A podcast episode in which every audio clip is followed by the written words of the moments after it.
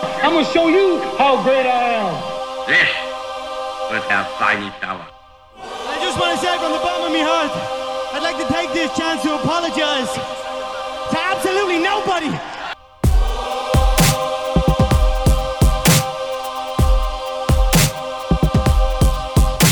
Hello, and welcome to How to Take Over the World. This is Ben Wilson. This is part two on the life of William Randolph Hearst. And just to catch you up with where we were at, in case you forgot, last time we saw how William, who was the son of a wealthy California miner, ends up taking over his father's failing newspaper in San Francisco and ends up turning it around into a very successful and, and the biggest newspaper in San Francisco. And then he goes out to New York. He takes over a paper called The Journal and makes it the most successful newspaper in New York. And when we had left off, Hearst was just finished being a sort of armed war correspondent in Cuba during the Spanish American War. In part two, we'll examine the expansion of his media empire, dive into his politics and how he became one of the most important political figures of the 20th century. And of course, through it all, we'll talk about how he did it, how he was so successful.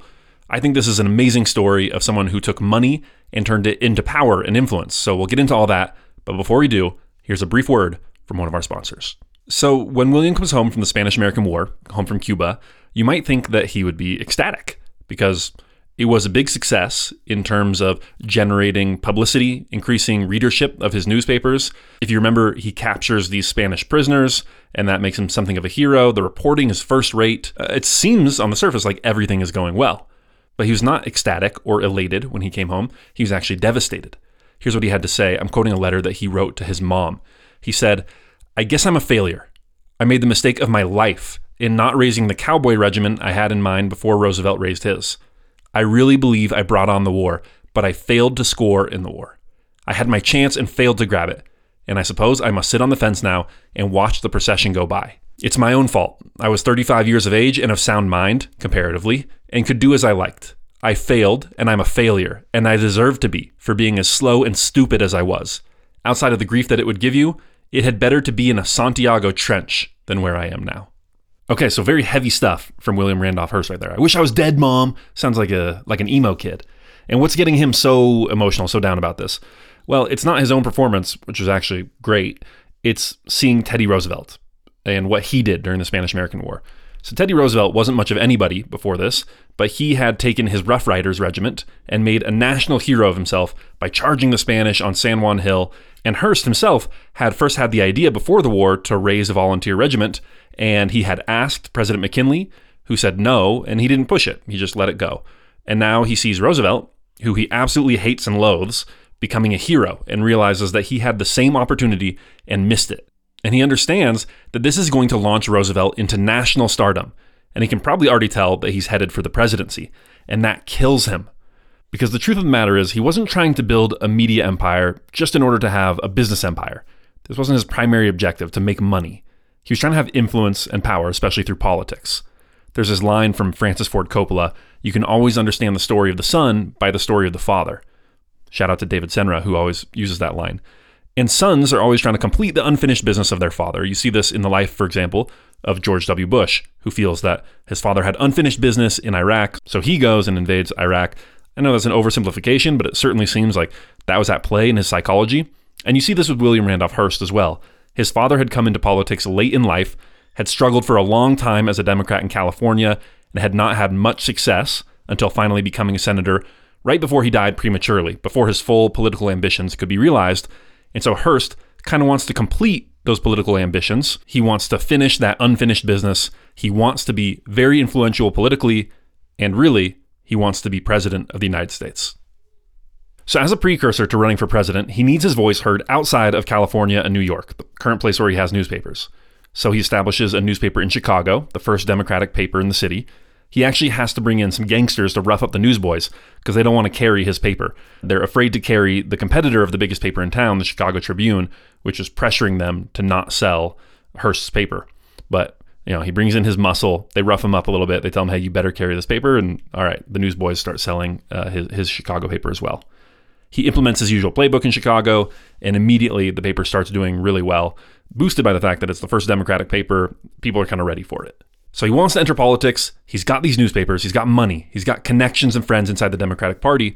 And so he starts trying to find somewhere where he can fit in, and they end up getting him a congressional seat. He's basically appointed. Uh, they have this big party machine that I've talked about called Tammany Hall, which is a big center of politics, get out the vote efforts, also corruption for Democrats in New York City. And so the Tammany bosses decide okay, you can have the nomination for this Democratic seat, and it's a very, very heavily Democratic district. So whoever gets nominated is going to win. So here's the nomination, and he's a shoo in. He doesn't have to campaign in the general election. He doesn't have to make a big show of it, make a big thing of it, but he does.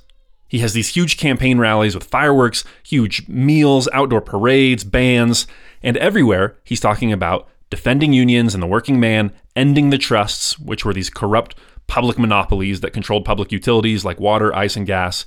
And in his biggest speech, he has these electric bulbs behind him. And remember, electric lighting is pretty new at this point. So he's got these electric lights that spell out Congress must control the trusts. And that was his big message. And he was very on message, very on brand. Control the trusts. And this works. It gets him a national profile. And it's very smart of him to build his profile before he runs for president. It essentially allows him to get his message out unopposed. He's got the microphone in this district, and no one is going to debate him or contradict him. So when the election comes, he cleans up his district even more than is normal for a Democrat. He wins in a huge, huge landslide victory. The only thing that mars this victory is he has a big victory party near Madison Square, and he has a huge fireworks display. And unfortunately, those fireworks catch fire. They ignite all at the same time before they launch, and they explode, which essentially creates a bomb. A dozen people are killed, and hundreds are maimed or wounded. You read the descriptions, and it's like Saving Private Ryan. People are walking around bloodied and maimed. People are missing arms and legs. It's awful. And so, obviously, this goes against his message, which is I'm for the working people, I'm the common man. And it's like, no, you're actually so rich and so hubristic that you killed working men with your enormous, extravagant, unnecessary fireworks display. So that is a mark against him, but he tries to put it behind him. He goes off to Washington, D.C., and serves as a congressman. He's very influential, in large part because of all his money and his newspapers, and he creates a big stir around these very progressive issues of labor unions, workers' rights, and busting the trusts. The only flaw in this plan is that as he's doing this, he's sort of sticking his thumb in the eye of the very people who helped get him elected in the first place. He's making an enemy of Tammany Hall because they rely on these trusts to make their money. That's how they do their corruption. That's how they launder their money is, through these big public monopolies. So he's he's getting very popular in Congress, but he's also making some enemies. Well, he was never very patient and he always liked to move fast, so he decides to run for president only 2 years after being elected to Congress. And of the people planning to run for president as Democrats, he is basically the only person who represents the radical William Jennings Bryan wing of the party. If you remember, William Jennings Bryan is this firebrand who delivers very impassioned speeches about working people, the forgotten man. And this is the wing that the Democratic Party is a little bit embarrassed of, the people that they don't want to embrace. And so the Democratic machine is not going to be very supportive of Hearst. So he starts to think, all right, well, why do I need these people anyway? I have my newspapers. I can go directly to the people, the voters, by publishing in my newspapers. So he makes kind of a Donald Trump appeal. He says, Look, listen, guys, I'm a rich businessman. I have all this money. I won't be beholden to anyone else. I won't need to do all this corruption, so I can just do the right thing. I can fight for the people and not for the trust, not for big business, because I can afford to. And so that's his popular message. He wants to get it out to even more people. So while he's campaigning for president, he establishes newspapers in Los Angeles and Boston to help him get the message out there as well. Now, his plan for the nomination is basically all right, I'm going to pick up all of William Jennings Bryan's contingent of the party, and that's strongest in the West and in the Midwest. And then I'm from New York, so I can use the Journal, my newspaper, to pick up support in New York, and that should be a winning coalition. That should be enough. And at first, this seems to work. His message is deeply unpopular with businesses, with financial interests, with those who tend to supply the money that supports the Democratic Party, but it's very, very popular with the voters. And he, he's gaining more and more support. In the last episode, I compared William Jennings Bryan to Donald Trump as this kind of toxic personality with a radical message. But in many ways, William Randolph Hearst is even more like Trump. He's an outsider businessman with questionable morals who absolutely dominates every news cycle with a radical message that is completely uh, wrong, anathema, inappropriate to proper society. Right? If, if you go to a cocktail party in New York and you say, I'm a big Trump supporter, uh, imagine the kind of reaction you're going to get. That is the kind of reaction you would have got if you said, I'm, I'm a big Hearst supporter. And similar to Donald Trump, he is a genius of self promotion and he's kind of creating this cult of personality. So there are a lot of people, especially powerful people, who just hate him, can't stand him. The rest of the media can't stand him. But he also has these really, really fanatical supporters as well who will do anything for him. So the comparisons are very strong between Hearstism and kind of Trumpism. And so, similar to when Trump first started running in 2015, people are freaking out saying, we got to stop this guy at all costs. He's horrible. He's going to destroy America. He's going to destroy the Republic. One of the main things that they try and hit him with is his reputation as a playboy. They're like, oh, he's going to have poker games and boxing matches in the White House. You know, remember, he lived with a waitress in San Francisco, and he actually had just married uh, a woman. Her name was Millicent Willson, but she was a chorus girl, right? So, uh, not not exactly the stuff that first ladies were usually made of. So they're attacking his personal life, they're attacking his rabble rousing, radical left wing politics, but they can't stop him. His message is just so appealing. So in the first primary, which back then was Rhode Island, he wins six of eight delegates. So he wins the first primary. And then he starts winning more and more primaries. And he's the front runner. And it looks like he's headed to victory for the nomination for the presidency in 1904. And then they get to New York. And New York is his home state. You know, supposedly he should do well in New York. He's got a lot of support there. A lot of people love the journal. He's got fanatical, radical support. The problem is, New York is the center for corruption in the Democratic Party, right? This is where Tammany Hall is located. And it's the place where they're handing out all these corrupt contracts, these trusts. And so he's really alienated these party bosses. They have this big get out the vote machinery, you know, vote early, vote often. And so when it gets to New York, which is by far the most populous state at this time in America, he gets zero delegates. He's hugely popular and he completely loses. He gets nothing from New York.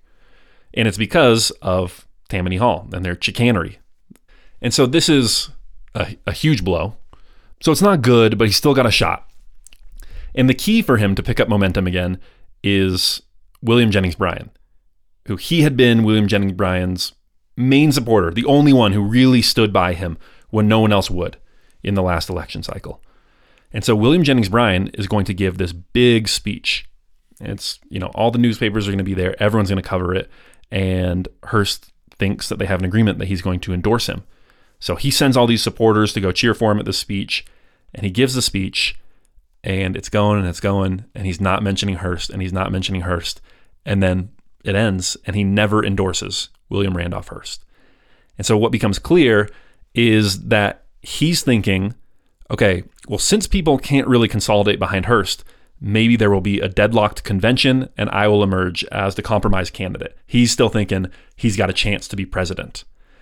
And so the fact that he gives this big speech and he doesn't endorse William Randolph Hearst, it sinks his chances. It's basically over after that. So William Jennings Bryan, traitor, absolute traitor. And so with this, Hearst has no shot. He ends up losing the nomination to an old school vanilla Democrat by the name of Alton, Judge Alton. And so Judge Alton faces off against Teddy Roosevelt in the general election, and it's one of the biggest blowouts in American presidential history. Teddy wins by 20 percentage points, and everyone afterwards kind of realizes, man, the Democratic Party is broken and needs to be fixed. We can't keep running it this way. I, I think people realize that someone like Hearst with a populist message would have had a better shot against Teddy Roosevelt uh, than this vanilla, corrupt Democrat, Judge Alton. So Hearst is shattered that he has failed in his big dream and he has a little bit of a mental breakdown, has to go on a month long vacation, but he hasn't still given up on it entirely. He just thinks, all right, well, I got to regroup, and uh, the presidency is still awaiting. When he comes back from his vacation, Hearst realizes what he needs to do. The reason that he lost was the machinations of the corrupt Democratic Party Center in Tammany Hall. And so he decides, I need to destroy Tammany Hall. And so he decides the best way to do that is to run for mayor, where he can cancel all their corrupt contracts, uh, deprive them of their money, and starve them out. So he runs for mayor as a third party candidate, as neither a Republican nor a Democrat. He creates his own party called the Municipal Ownership League. The idea being the city is going to own all these services water, gas, ice, uh, instead of these trusts. And this is a huge long shot and a big risk, right? Because just like today, almost every race is just Republicans versus Democrats. Third party candidates usually come way in last place. And if he does, if he comes way in last place, it's just going to destroy his reputation as a viable national political figure. You, know, you, you can't run for president if you run for mayor of New York and come in a distant third. So the stakes are high, uh, but he gets out. He uses his newspapers to get his message out. And of course, he's running on his same antitrust, anti monopoly message. And once again, it's hugely successful. People are going wild for it. He has these big rallies, big parties, thousands of people cheering wildly at the slightest excuse, mega fans that are following him from rally to rally. He goes a little lighter on the fireworks this time, as you might imagine. Now, there's a good quote that describes it. Uh, it says, Mr. Hearst had a reception so enthusiastic in its cheers, so fanatical in its appearance of devotion, so vigorous in its declaration of voting for him, that all the calculations of politicians about New York were upset. In other words, uh, people figured, okay, Hearst, he's not running as a major party candidate. He's going to come in a distant third. But all of a sudden, they're seeing the level of support he has, and they think, all right, well, actually, I don't know what's going to happen this election. And in fact, he's doing so well that his opponents start kind of uh, conspiring together to stop him. So the Republicans basically drop out. They say, it's looking like Hearst might win, so don't vote for the Republican candidate, Republicans, vote for the Democrat. Better him than Hearst. Hearst is the worst guy in the world. Uh, he's this socialist. And even the socialists disavow him. They're like, no, no, no, this guy's not a socialist. Look at him. He's a business guy. He owns all these huge businesses. He's not advocating for, for true socialism. He's not one of ours.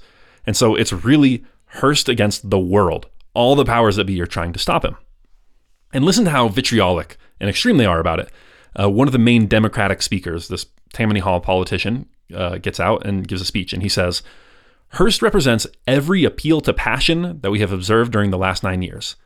Every incitement to murder, every encouragement to riot, every disposition to array class against class, every assault upon property, and every insinuation against virtue. He's an apostle of riot, an advocate of disorder, a promoter of socialism. His election would be such a pronouncement of anarchy and riot that the very foundations of society would be shattered and the whole fabric of social order reduced to ruin. So, again, uh, this is like apocalyptic language. The world is going to end if you elect William Randolph Hearst as mayor. And despite all these histrionics, it becomes clear he's going to win. He's in the lead. People love him. They love this message, and they're tired of the Republicans and the Democrats. So the day comes, election day, he's going to win, and he sends out his election officials to go monitor the election. That's what campaigns do. So you have your poll workers, and they go to the polls where people vote and they monitor it to make sure that nothing fishy is going on. And it's not long before these poll workers start coming back to campaign headquarters and they've got bruised and bloody faces and bodies. They've got broken arms and legs and fingers. One person comes in with his finger chewed off. Uh, and this is Tammany Hall's magnum opus. This is their pièce de résistance, their peak achievement. They steal this election so shamelessly that even their supporters are a little bit embarrassed. They're, they're bringing people, I mean, they're just not even hiding the fact that they're just having people cycle through and vote time and time again. And they just uh, manufacture ballots. They turn away Hearst voters. They do everything they can. And yes, uh, at the end of the day, they steal the election. And even newspapers who days before were saying the election of Hearst would lead to absolute anarchy are saying, all right, this is this is kind of embarrassing. This election was obviously stolen. But Hearst is such a toxic figure that no one's willing to do anything about it. So he loses. Uh, but some good does come of it. Uh, what it does is it essentially forced Democrats to moderate their corruption. They realized, okay, if someone like Hearst can run on an anti corruption message and gain so much popular support, then we can't just keep doing this. We have to limit the amount of corruption in our city government. And so this spells kind of the beginning of the end for Tammany Hall. Definitely not the end, the end. But things start to unwind from there, and it kind of leads to the rise of the modern New York City, which is, let's be honest, not completely free from corruption, but it's certainly miles ahead from where it was 110 years ago. So, having lost, but having sort of been legitimized in his loss, Hearst decides, okay, I'm going to take one more run at this. And he runs for governor of the state of New York next. And this time he doesn't run on an independent ticket. He runs as a Democrat and basically gets the Democrats to endorse him, let him run as a Democrat by saying, look, if you don't make me your nominee, I'm going to run third party again and spoil your chances. And so they say, okay. And uh, Hearst is the Democratic candidate for the governor of New York. And basically, the same thing replays again. Republicans hate him. Democrats hate him, pretend to kind of not hate him, but but really they despise him. And uh, again, same thing. He's doing really well. He's coming out ahead.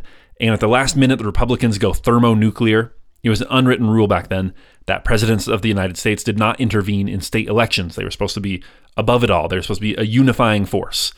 Well, Teddy Roosevelt, who's the president, loathes and hates Hearst so much that he decides to break this rule. It's too important to pass up this election. So he has a representative go out and give a speech for him. He still maintains the fig leaf of not showing up himself, but his representative gives a speech and says, I am speaking on behalf of the president. And he says about Hearst, quote, he is the most potent single influence for evil that we have in our day. He also says that he considers Hearst, quote, complicit in the assassination of President William McKinley. So let me explain that a little bit. Hearst had been opposed to McKinley, who was president of the United States and a Republican, and his papers had written a lot of articles opposing him. But crucially, while he was president, a governor, uh, a governor elect actually in Kentucky, was assassinated. And when he was killed, one of Hearst's writers basically says that bullet should have been for President McKinley. He says it's too bad, but if assassination is the only way to remove bad politicians, then assassinations there will be. So, you know, at the very least, he's being kind of flippant about this assassination. And at the most, uh, he's kind of encouraging the assassination of President McKinley.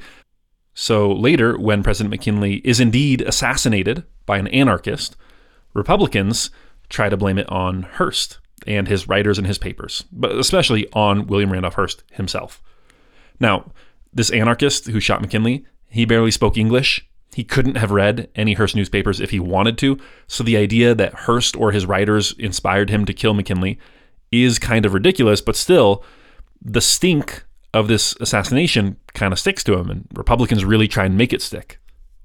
Even still, uh, with Teddy Roosevelt coming in off the top rope at the very last second, the race is really tight, and Hearst might have won, but once again, Tammany Hall thwarts him. They refuse to use their party machinery to turn out the vote in New York City.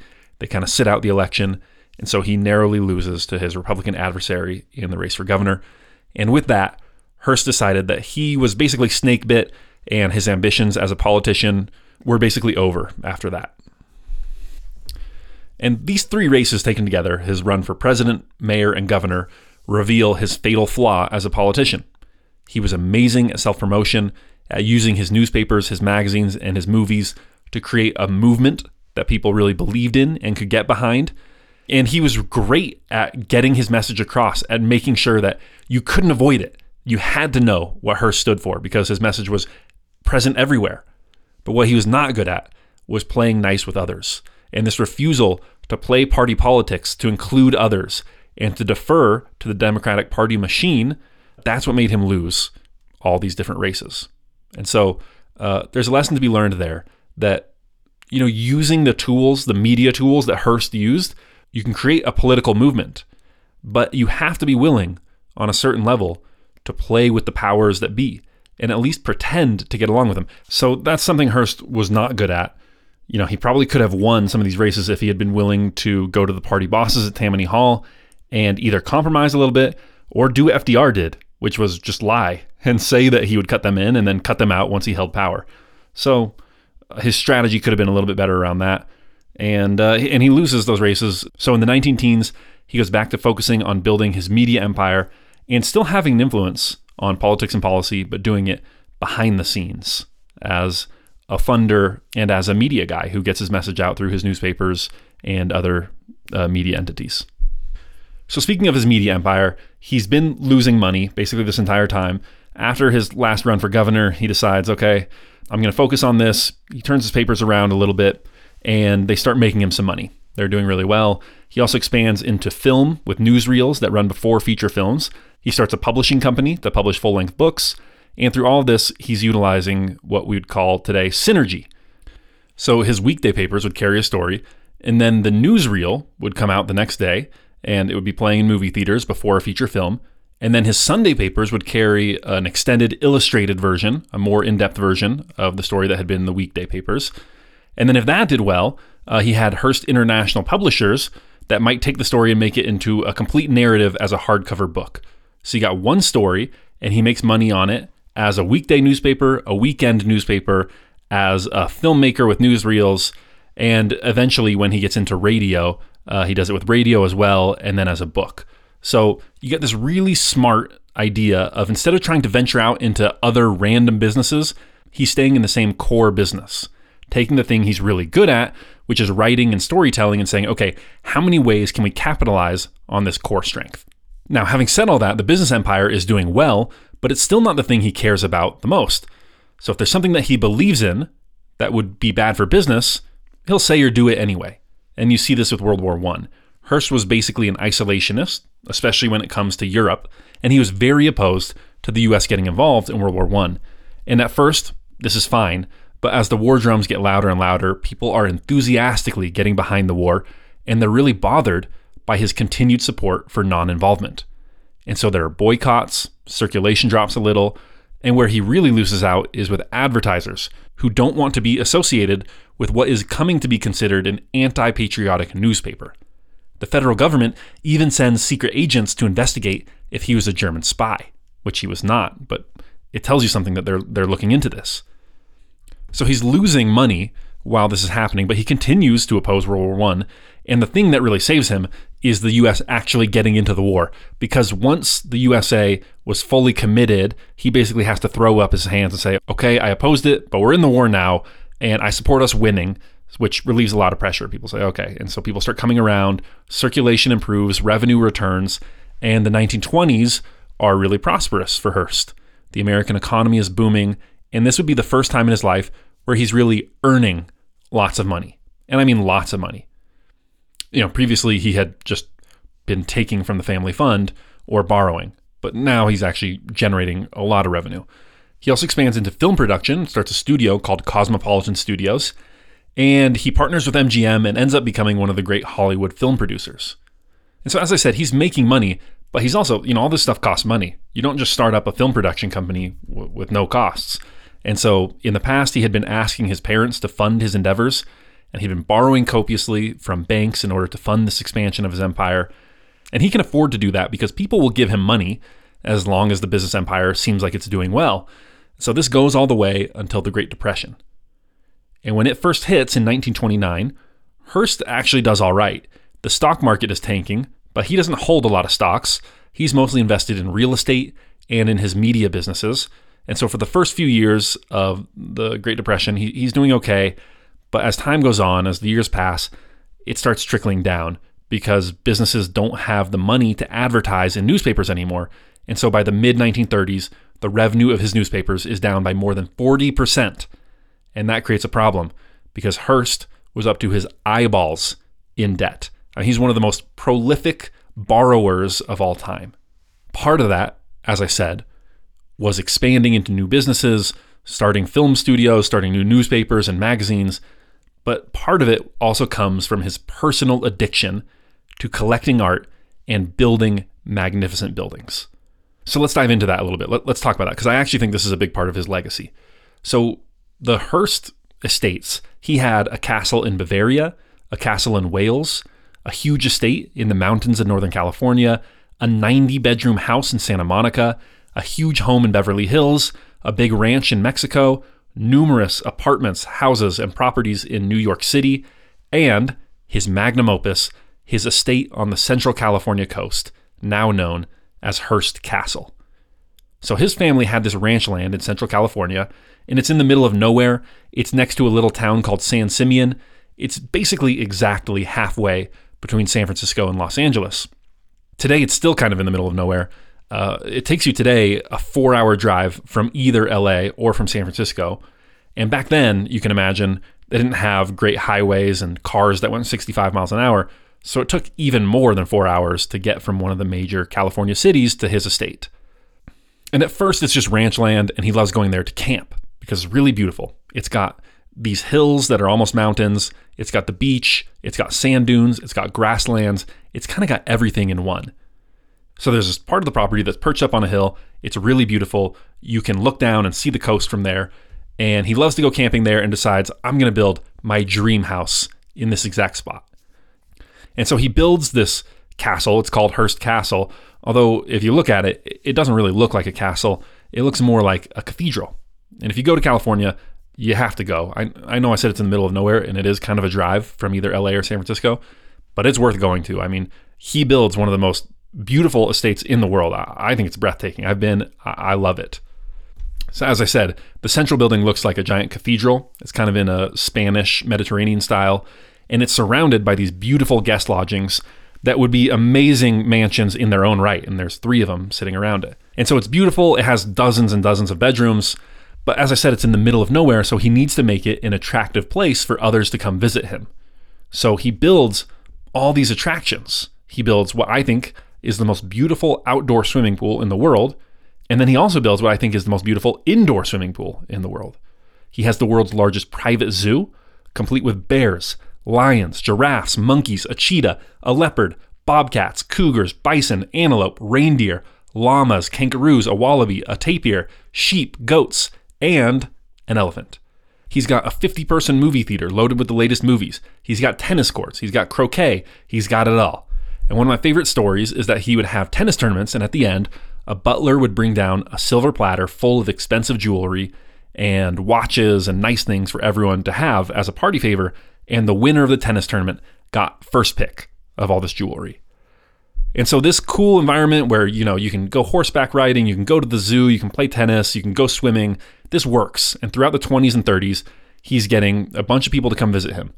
In the kind of early to mid 20s, it's more of a newspaper guy hang out, right? His business associates will come up 10 or 20 at a time on the weekend and visit him. And then uh, starting in the late 20s and through the 30s, it becomes more of a Hollywood hangout. And that's because, you know, A, he's becoming a Hollywood executive. He started his studio, um, but it's more than that. So he was married to Millicent Willson, but he starts an affair with this woman named Marion Davies. And she was another chorus girl, an 18 year old chorus girl. That he had a type. You have to give him that. And over time, he's basically unwilling to leave his family, so he never divorces Millicent. But Marion becomes his de facto wife. She's the one that he spends all of his time with. And he makes her into a movie star he uh, he turns her into a, a, big Hollywood actress and has her star in all of the movies that he produces. And you know he he does as this happens, this transition to Marion Davies essentially becoming his wife happens.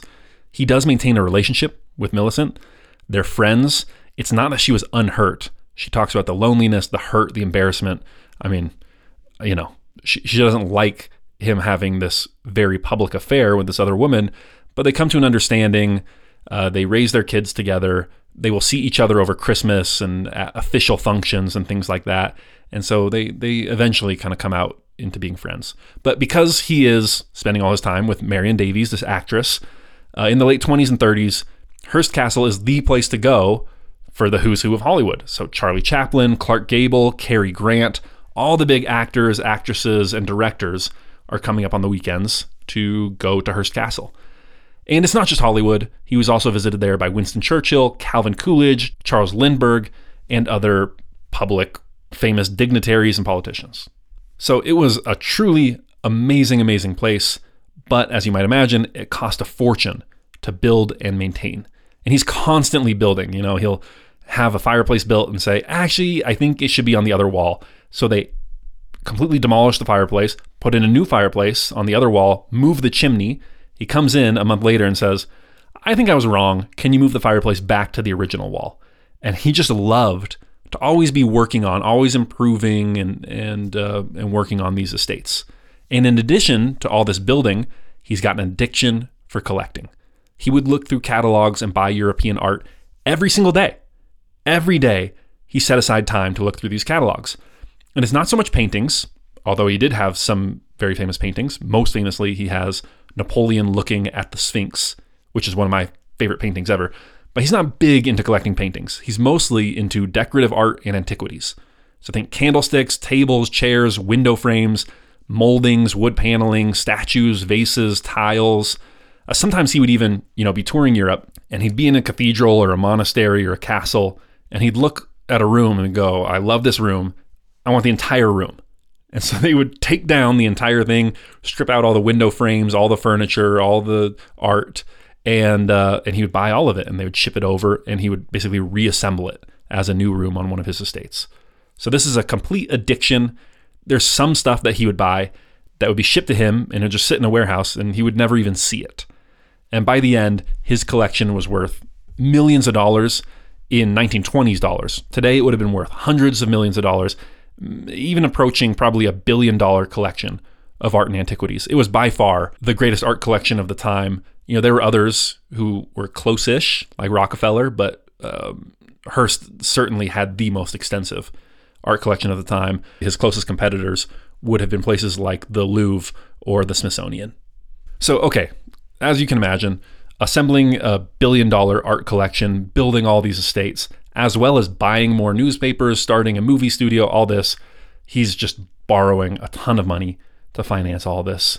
And so in 1937, it's the middle of the Great Depression. His business incomes are way down and uh, he just can't borrow anymore. You know, I mentioned revenues are down because of the depression. There's also another reason that he is losing money, and that's because he had launched another one of his unprofitable political crusades. And this time it was anti communism. He had launched the first Red Scare in the, in the 1930s. So he's sending journalists undercover to catch and publicly out communist academics and government officials. And this makes for good headlines. It creates a lot of stir. It does get some readership, but it also alienates a lot of his traditional base which was working class, pro union, pro labor Democrats. And it especially alienates his considerable Jewish readership, because those communists in academia and government were disproportionately Jewish. And add to that the fact that he had as columnists Benito Mussolini and Adolf Hitler. And you can see why, you know, the guy who is outing communists, who has Adolf Hitler as a writer, uh, might not be popular with the Jewish community. And Hearst was not himself a Nazi or a fascist, but he liked to have notable people in his columns, and Hitler was the most notable man of his age. He, he was the biggest celebrity. So the fact that he was writing for Hearst newspapers was kind of a big deal. Also, uh, you know, I don't want to give Hearst totally a pass. He thought that fascism had done some good things in Italy and Germany. Not appropriate for America, but look, it turned around those countries a little bit, right? And he also, you know, he met with Hitler and he thought that he could have an impact on him. He thought that the anti Semitic stuff that he had said when he was first coming up, you know, he said that was just to get some attention. I would know all about that. I'm sure that's behind him. You know, he worked in Hollywood and newspapers, so he was friendly with a number of, of Jewish people. And they kind of asked him to liaison for them. They said, Could you talk to Hitler when you talk to him about this whole anti Semitic thing? Could you get him to calm down a little bit? So he does, he brings it up and Hitler doesn't give a, a very impressive response. But still, Hearst thinks that it's not that big of a deal. He really doesn't think he's going to do anything too aggressive against the Jews. Um, and that goes all the way up until Kristallnacht. Uh, Kristallnacht is when he finally drops Hitler as a columnist. But yeah, he, he, you know, he stuck with him as, as a columnist for quite a long time. And he also, you know, he would have the other side on as well. Uh, Leon Trotsky was someone who wrote regularly for his newspapers uh, Eleanor Roosevelt also. So he just liked big notable people.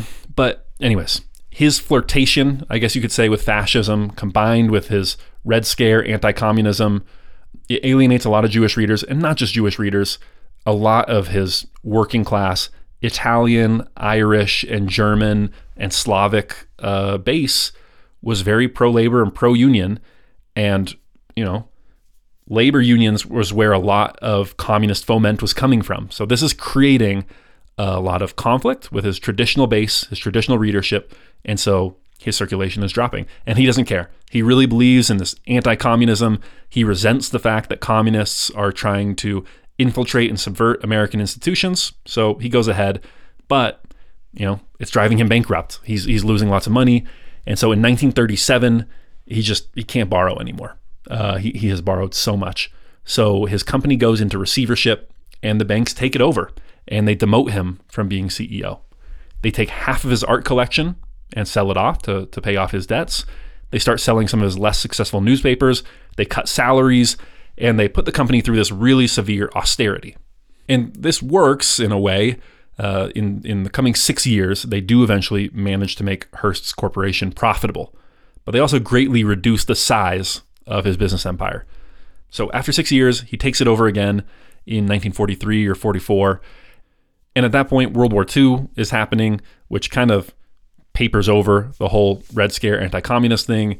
A lot of his readers return, and uh, his business empire is more successful from that time until the end of his life he still would maintain day to day control basically up until the very end. You know, he slows down a little bit in the last couple months of his life, um, but up until then, he himself would go offer very detailed feedback on articles, headlines, and layout.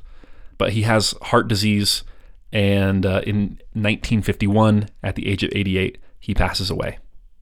After his death, the business actually does considerably better. It was no longer a vehicle for his personal ambitions and opinions to influence American society and policy. But now, you know, with him out of the way, it's just a money making venture. And they have great assets. They got great newspapers, great magazines. And so it grows and grows. And today it's one of the largest private corporations in the world with annual revenues of more than $10 billion. And it owns a lot of things that you've probably heard of. Cosmopolitan magazine, it owns 50% of A&E network, 25% of ESPN, and it's a big part of his legacy that still stands. So, what can we learn from the life of William Randolph Hearst? I shared a few lessons last time, but let me add a few things here.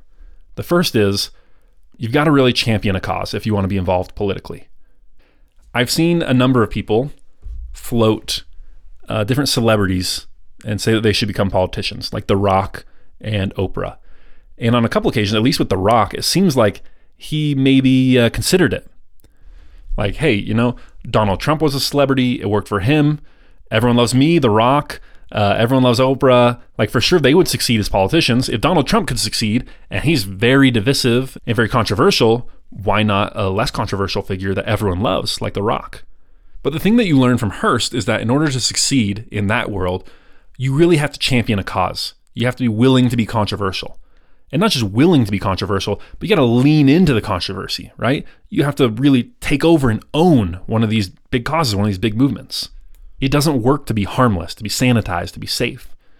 And so if you're someone who has been successful in media and you're interested in turning that into influence politically, then just know that. You're going to have to be willing to be controversial and champion a cause. You can't just rise above it all. That's just not how it works. The other lesson is if you're going to do that, it doesn't matter how wealthy you are, how big your platform is, how many people you have access to, you have to be willing to ally yourself with entrenched powers and not try and do it all on yourself, at least on a certain level. So Hearst tried to avoid and distance himself from the Democratic Party, and that's what defeated him every single time. So you gotta be willing to make a deal with the devil a little bit if you're gonna go that route. And just be ready that if you're gonna go into politics, yes, you can use your platform to be independent and speak directly to people. But if you try to completely avoid political parties and entrenched powers, it's probably going to end up for you the same way it ended up for Hearst. On the business side, Hearst was a micromanager when it came to his newspapers and his content. Like he really cared about making excellent newspapers, magazines, and movies. He would get his hands dirty with red ink. And if you don't love to get into the minutia, if you don't love to micromanage your business, then that might mean that you don't love the business and you're probably not going to be as successful as someone who does. And then the last thing, my last takeaway that I'll point out from the life of William Randolph Hearst is this is someone who knew how to spend his money. Like he was a great spender. Yes, he spent too much, and that did lead to kind of his, his downfall at the end, at least for a time. But at least he did it well. Like, what can you tell me about the house of Jeff Bezos or Bill Gates? Is anyone going to take their house and turn it into one of the most visited state parks in the US once they die? Do they have the largest private zoo in the world at their estates? Can their private collection, you know, stand toe to toe with that of the Louvre? Does all of Hollywood come up to the house of Jeff Bezos on the weekends to party? Um, like, no. I think so many people have lost the ability to spend well, to build things that are beautiful and stand the test of time. So if you're listening to this and you're someone with money, I hope it inspires you to live a more creatively interesting uh, life. Build something that lasts. Go go visit Hearst Castle and then start thinking about your own legacy and what am I going to leave behind that is going to be as as beautiful and long lasting and desirable as this. One last little takeaway. This is the most random one, but it was interesting to me. There's this quote. Let me see if I can find the quote. Uh, here's what it says. This is this is the Chief by David Nasaw, and it says, "Often the tallest man in the room, with vivid blue eyes and a lifelong habit of staring unblinkingly at his interlocutor, he struck many visitors to San Simeon as cold and distant." Now, um, take out the cold and distant part. I think it's so interesting that he did the Steve Jobs thing. He stared at people. And you hear this about a lot of successful people. Uh, people sometimes refer to it as the tractor beam with Bill Clinton. Uh, so he did the same thing. He would just stare at you. And people said it felt like he didn't know about anything else in the world. He shut out the entire world around and focused all of his attention on you. And Steve Jobs did that. And apparently William Randolph Hearst did it as well. And so, you know, this is one of those things you have to be careful because it, says that people found it uh, cold and distant and like a little bit weird, but also has this intensifying effect that, okay, I feel like this conversation is really important. So if you really need to get through to someone, that's very effective. So there you go. If you're looking for a little hack, you can do the Steve Jobs or the Hearst stare. Just stare directly into their eyes. And again, caution. It can be weird, it can be off putting but it can also get through to people and it leaves an impact on them. So there you go. Those are my takeaways. I hope you enjoyed this. Thought William Randolph Hearst is a really interesting guy. So until next time, thanks for listening to How to Take Over the World.